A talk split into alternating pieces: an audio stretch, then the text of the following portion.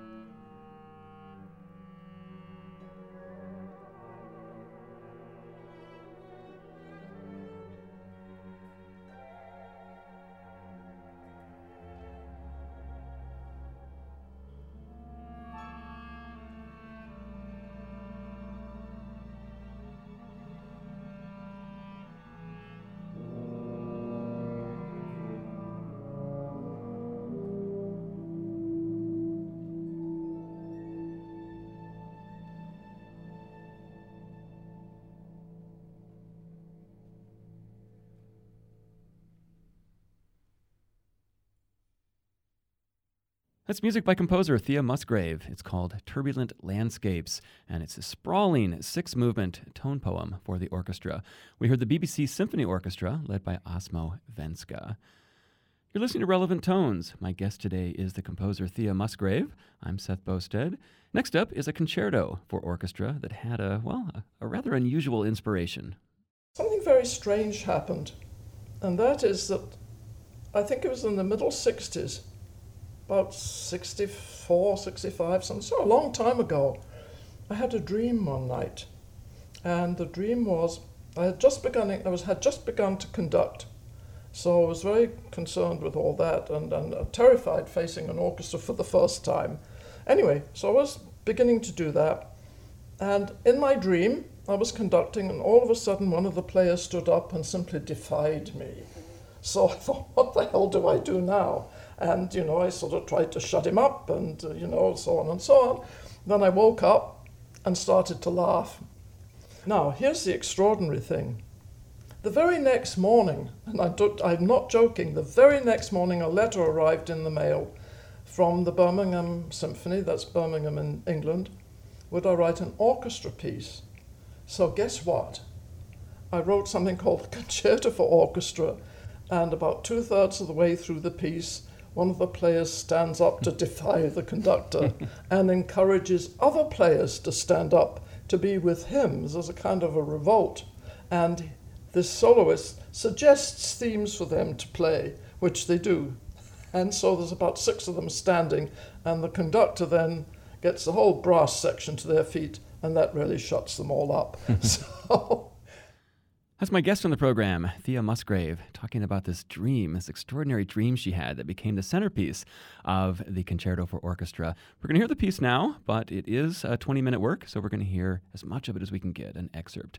This is the Concerto for Orchestra, performed by the Scottish National Orchestra, conducted by Alexander Gibson, and our naughty clarinet soloist is Gervase de Peyer.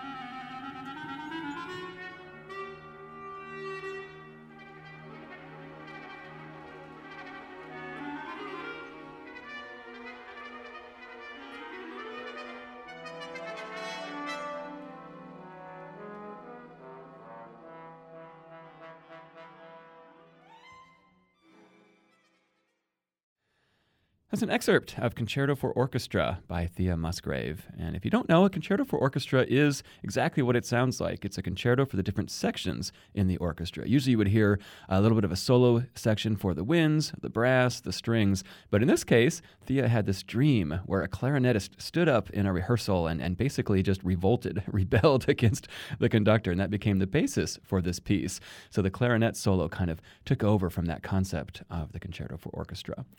We heard the Scottish National Orchestra, conducted by Alexander Gibson, and our clarinet soloist was Gervase de Peyer. You're listening to Relevant Tones, a show featuring the music of contemporary composers. My guest today is the wildly accomplished composer and educator, Thea Musgrave. To subscribe to our podcast for streaming versions of this and all previous episodes, or if you want to get a playlist of the music I featured on the program today, you can visit us at relevanttones.com. Uh, featuring the music of composer Thea Musgrave on Relevant Tones today. I'm going to play a piece now by Thea for 12 strings. It's called Green. And Thea often writes her own liner notes. In fact, she writes her own libretti too for the operas that she's composed. So she's a fantastic writer. So I'm going to read the liner notes for Green.